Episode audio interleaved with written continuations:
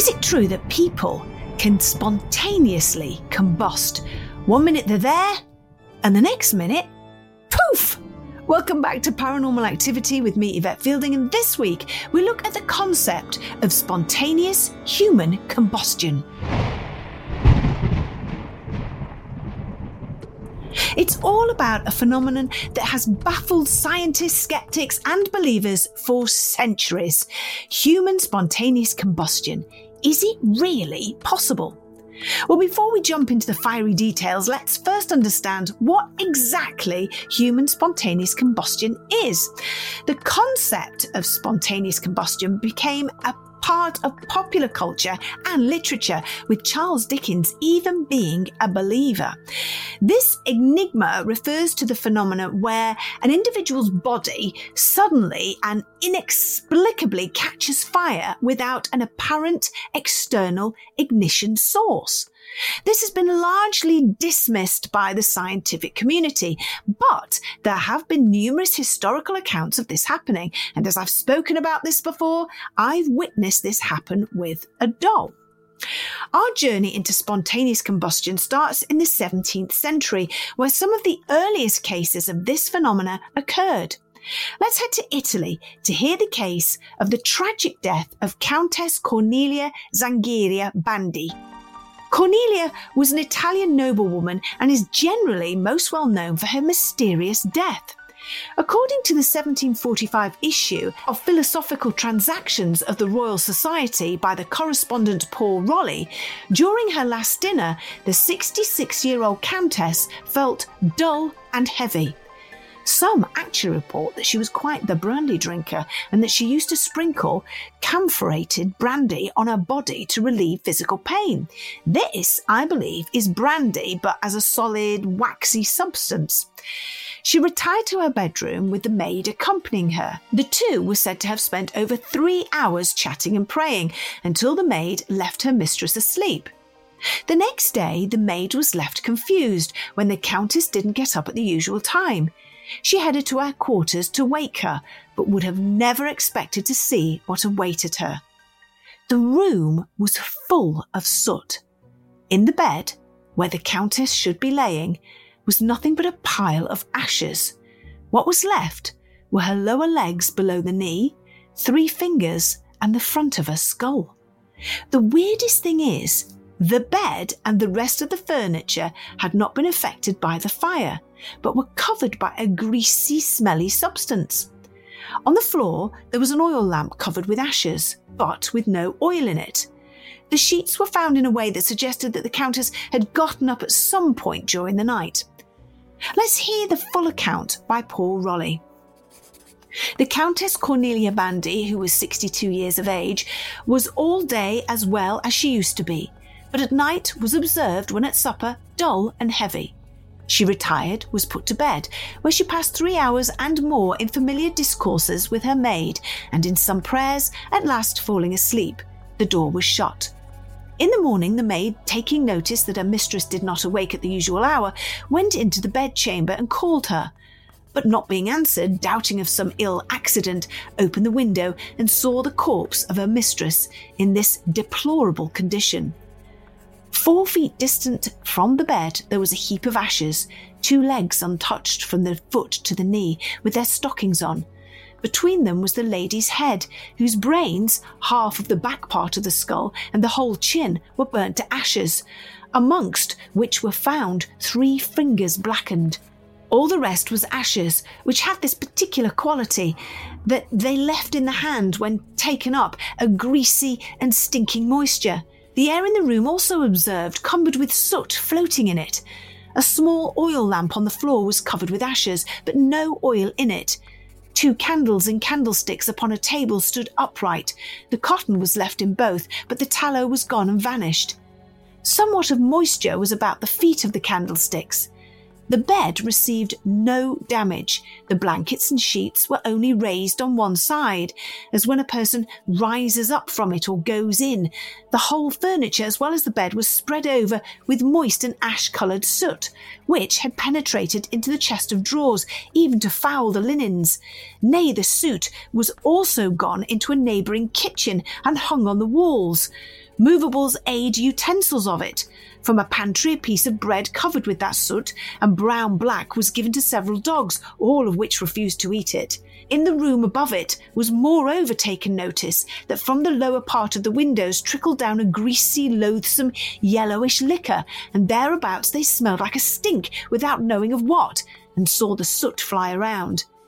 It was remarkable that the floor of the chamber was so thick smeared with a gluish moisture that it could not be taken off, and the stink spread more and more through the other chambers. So who knows what could have happened here? But it does strike me odd that the whole room didn't go up in flames. And what was the substance left behind? I'm really, really hoping that someone had the intelligence to analyse it. It's the bed that also stumps me too. Normally, you would expect the bed and the bed sheets to have caught on fire, but there was no evidence of this. This subject really fascinates me. Maybe Italy has the answer. Well, Italy sent its best minds on the problem. Monsignor Bianchini was one of them and was convinced that the fire wasn't started by the oil lamp. He wrote, such an effect was not produced by the light of the oil lamp or any candles, because common fire, even in a pile, does not consume a body to such a degree, and would have besides spread itself to the goods of the chamber, more combustible than a human body. He came to the conclusion that the ignition must have occurred inside of the Countess's body. He carries on the fire was caused in the entrails of the body by inflamed effluvia of her blood, by juices and fermentations in the stomach, by the many combustible matters which are abundant in living bodies, for the uses of life, and finally by the fiery evaporations which exhale from the settlings of spirit of wine, brandies, and other hot liquors in the tunica villosa, that's the inner lining of the stomach, and other fatty membranes.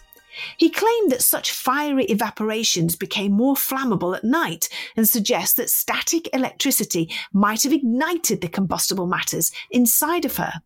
However, the Countess had used, when she felt herself indisposed, to bathe all her body with camphorated spirit of wine, and she did it perhaps that very night.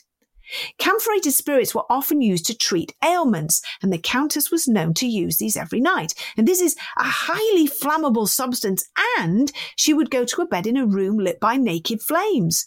How, she doesn't sound very intelligent, does she?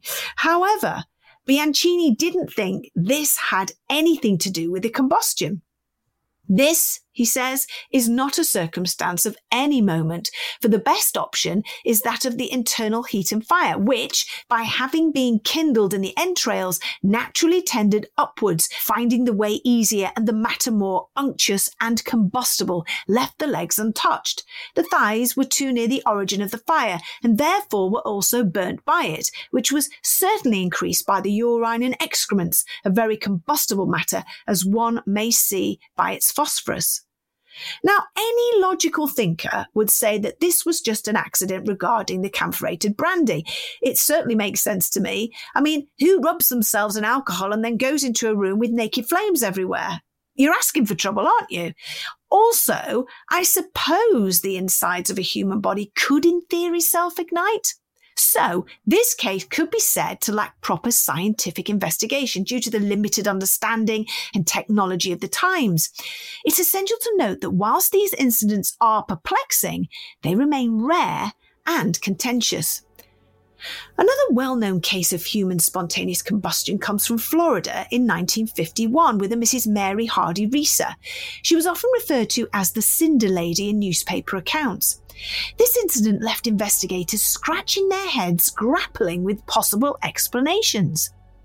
It was 8 a.m. on the 2nd of July 1951 when Mary's landlady, Pansy Carpenter, arrived at Reeser's apartment at 1200 Cherry Street, St. Petersburg, Florida, with a telegram. As she tried the door, she found that the doorknob was uncomfortably warm to the touch. She rang the police concerned. When the police arrived and got through the door, they found the ashes of Mary in the chair she would sit in. What was left of Mary was a part of her left foot, her backbone, and her skull. Plastic objects close to the seat had lost their shapes, and although her skull was found, it had shrunk to the size of a teacup.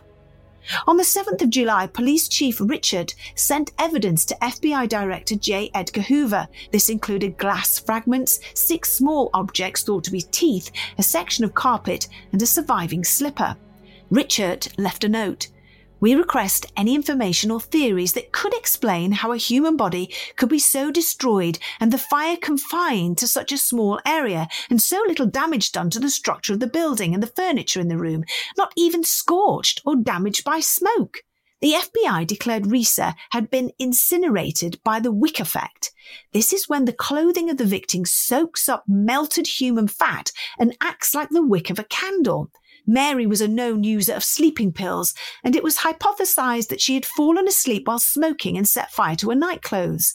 The FBI wrote in their report once the body starts to burn, there is enough fat and other inflammable substances to permit varying amounts of destruction to take place. Sometimes this destruction by burning will proceed to a degree which results in almost complete combustion of the body. Now, I'm no scientist, but what if there was another reason? What if by chance negative energies and forces are at play here? I've seen with my own eyes my own husband's arm go up in flames and a doll, but more about that later. Now let's take a short break from combustion and hear this week's story from Rico, who is a drag queen in Bristol, also known as Alyssa Van Delle. Hi, Yvette. Uh, just wanted to send a voice note to tell you a bit about some of my experiences. Now, I'm an absolutely huge, huge, huge Most Haunted fan. I've been following it since the beginning. And of course, this podcast is absolutely incredible and it's gotten me through many a day getting ready for work. Uh, I'm a drag queen uh, as a job, so I put it on in the dressing room whilst I'm getting into drag and into face, and it just it's I love it. Uh, but I really wanted to um, tell you about some of my experiences now after listening to your podcast for just over a year now. I've had quite a lot of bizarre, bizarre things happened to me throughout my life, throughout childhood, and and even more recently. Uh, I want to start off with a more recent experience I had where I was actually in in Mykonos working um, last summer, the end of last summer, and I was in my house. Now, of course, Mykonos is a really old, old, old island. I don't, you know, the house is a new build, but you know, who knows what was there before. Uh, but I was in the house one night alone. I lived there alone, and I kept on feeling there was some. Every night I would come home from from work, and I would feel there was something in the house. When I went to bed, I just I didn't feel comfortable at all. Uh, I always felt on edge, and so I, after listening to one of your podcasts, I said out loud um, to go away. I said, please go away. I said, you're free because I felt I didn't feel intimidated by them at all. I just felt they were there, but that was enough for me uh, to be panicky. So I said, uh, please go away. I said, you are more than welcome to visit me during the day. I said, but please don't visit me during the evening because you're frightening me.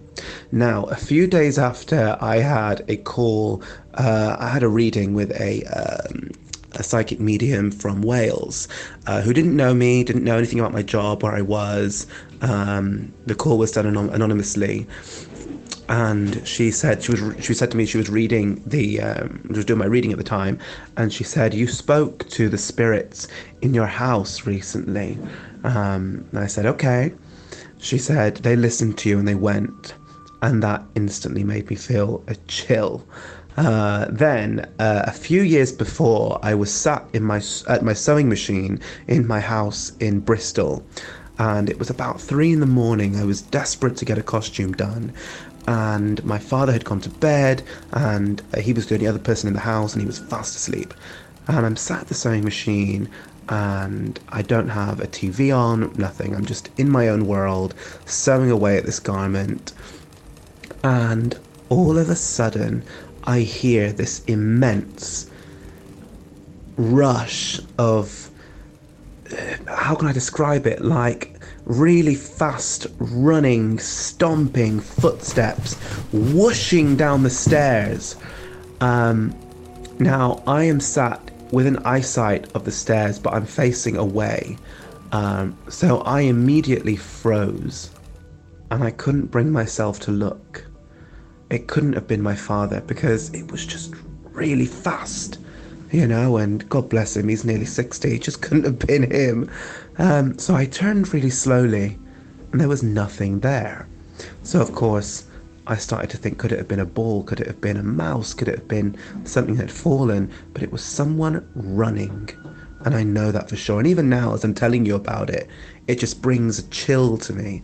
Um, but yeah, my house in, in, in, in Bristol um, has been partial to many um, haunted affairs over the last couple of years. Uh, I believe my grandparents are still there.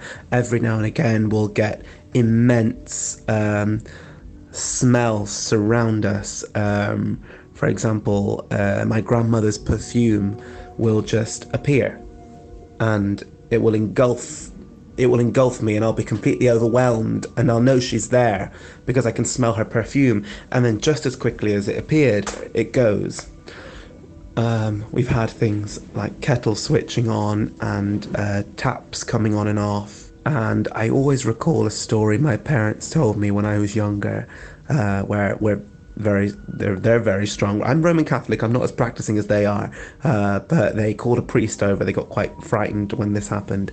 They witnessed a uh, a tray uh, levitate off the worktop and get thrown across the room, and then we had the house blessed. Yes, I just wanted to share some of those encounters with you. Um, I have tried to do a few ghost hunts myself in Bristol. We actually tried to do a little YouTube mini series uh, just before the pandemic where I was in drag hosting this little show, and I had. Um, a guest on, uh, usually from, from Drag Race UK, and we would uh, conduct these little ghost hunts in various locations around Bristol we didn't keep doing it because then we got quite busy with other things, but I'd love to bring it back. It was incredible. And I'm, of course, waiting for you to bring the most haunted experience back to Bristol so I can jump on board and come and do that. But um, I hope you enjoyed this. And uh, thank you so much. And thank you so much for your incredible podcast. I absolutely adore it. And it saved me from boredom so many times. But not only that, it's enlightened me on so many different things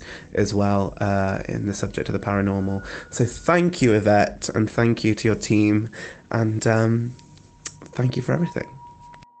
Hi, Rico. I must watch out for you on a night out. I love what you do. And I'm so pleased that you spoke out loud to the spirit. You see, it does work. I'm thinking that you definitely have a past resident living in your home in Bristol.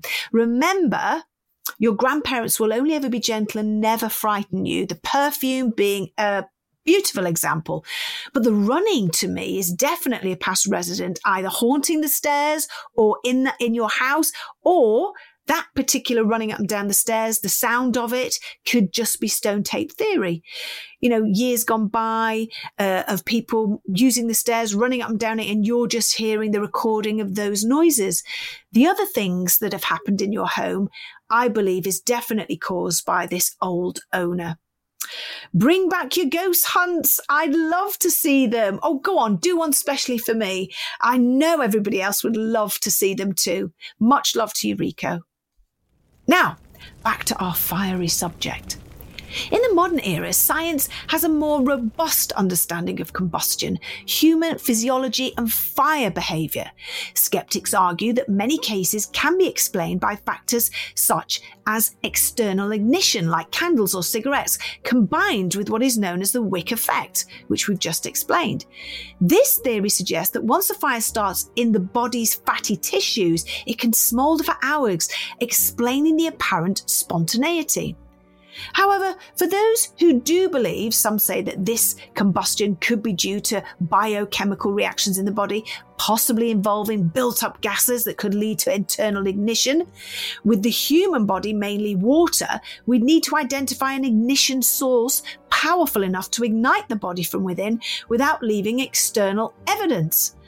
So, My terrifying experience occurred on camera at Codnor Castle farmhouse, and many of you will have seen that most haunted episode. And if you haven't, give it a watch. It's well worth a, a watch, especially late at night.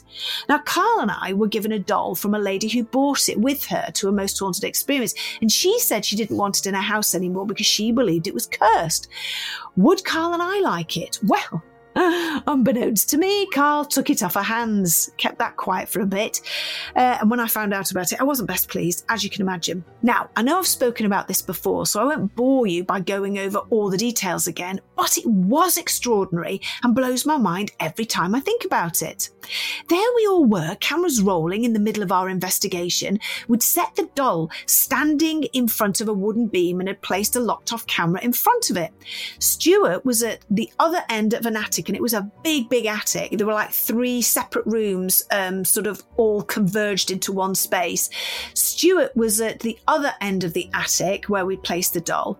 And you can hear his voice and you can when you watch the video it's bizarre because i think he smells the smoke first and then he sees the red flames um, and these flames are licking at the wooden beam.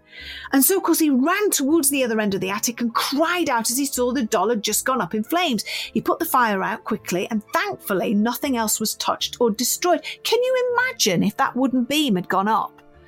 Wow. Or we've been, can you imagine if Stuart hadn't been up there?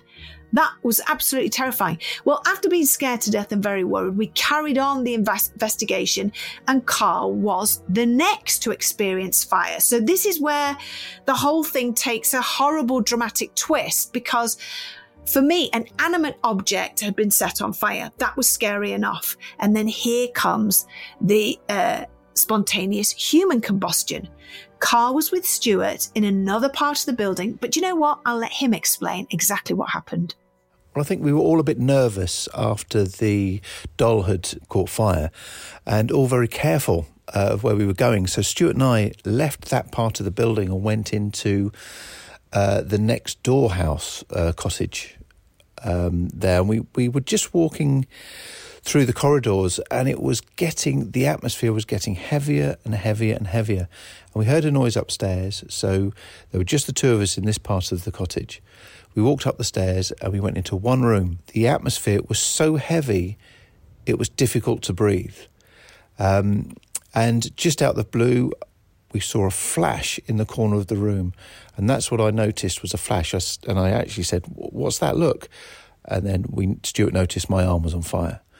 Uh, took the coat off, uh, put it on the floor, jumped on it, and put the flames out.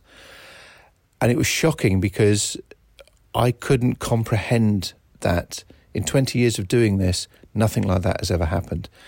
Yes, something happened next door, but this is a personal thing. This is something trying to catch me on fire, and the ramifications of that are quite horrific. Um, my my arm was slightly singed, the the hairs were all uh, burnt off, but it was something that, that, was a very personal thing, and and it really frightened me. It took me back. It, it I tried to hide it as much as I could for the camera, but it really did uh, it scared me. And it wasn't that long after that where Yvette actually ended the investigation, said, That's it, we're done. Um, and I'm pretty sure Stuart shouted to Yvette, The car's on fire, I think, which was, which was quite a scary thing for Yvette to hear. But it was afterwards which was the most fascinating for me. We got Gary Williams, who was um, a firefighter for uh, Cheshire Fire and Rescue Service. Now, he took the doll and the coat um, well, he took the, the sleeve of the coat. Um, and they analysed it for us to because we needed to make sure that there was nothing untoward going on, or what could have caused the fire. And they came back with there was no accelerant found on any part of the doll or the coat. There is no ignition uh, point on the coat or the doll. And he said, so f- as far as they're concerned, the start of both of these fires is unknown. Now, that alone, I find from a professional firefighter who did a full analysis of these both these items, that is amazing. Surely that has to be paranormal. So, with his testimony and the Cheshire Fire Brigade's report, it left us with so many questions and hardly any answers at all. I really believe, I really, really do, in that situation, negative entities really did cause those two fires. I'm not saying all human spontaneous combustion is caused this way, of course not. In some cases, there may well be a logical and scientific explanation. But in our case, the ones that we experienced, there is only one explanation. So, have you ever seen or witnessed spontaneous human combustion or anything going up in flames without a logical explanation? Or have you experienced anything paranormal whatsoever? Or is there a location, a building, a haunting that you think we need to cover on the podcast? If you do, get in touch with me and share your stories at contact at paranormalpod.co.uk. We are on WhatsApp. Don't be shy. Leave us a voice note and it's 075 537. We are on Instagram and we do share um, some photos and videos on there. So have a look uh, at that. Our handle is at Paranormal Activity Pod. And you can stay up to date with the newest episodes by giving us a follow. And we'll be back again same time next week. But if you can't wait until then, visit www.paranormalpod.co.uk where you can find options to get episodes a day early. Have a great week, stay safe, and remember, things aren't always as they seem.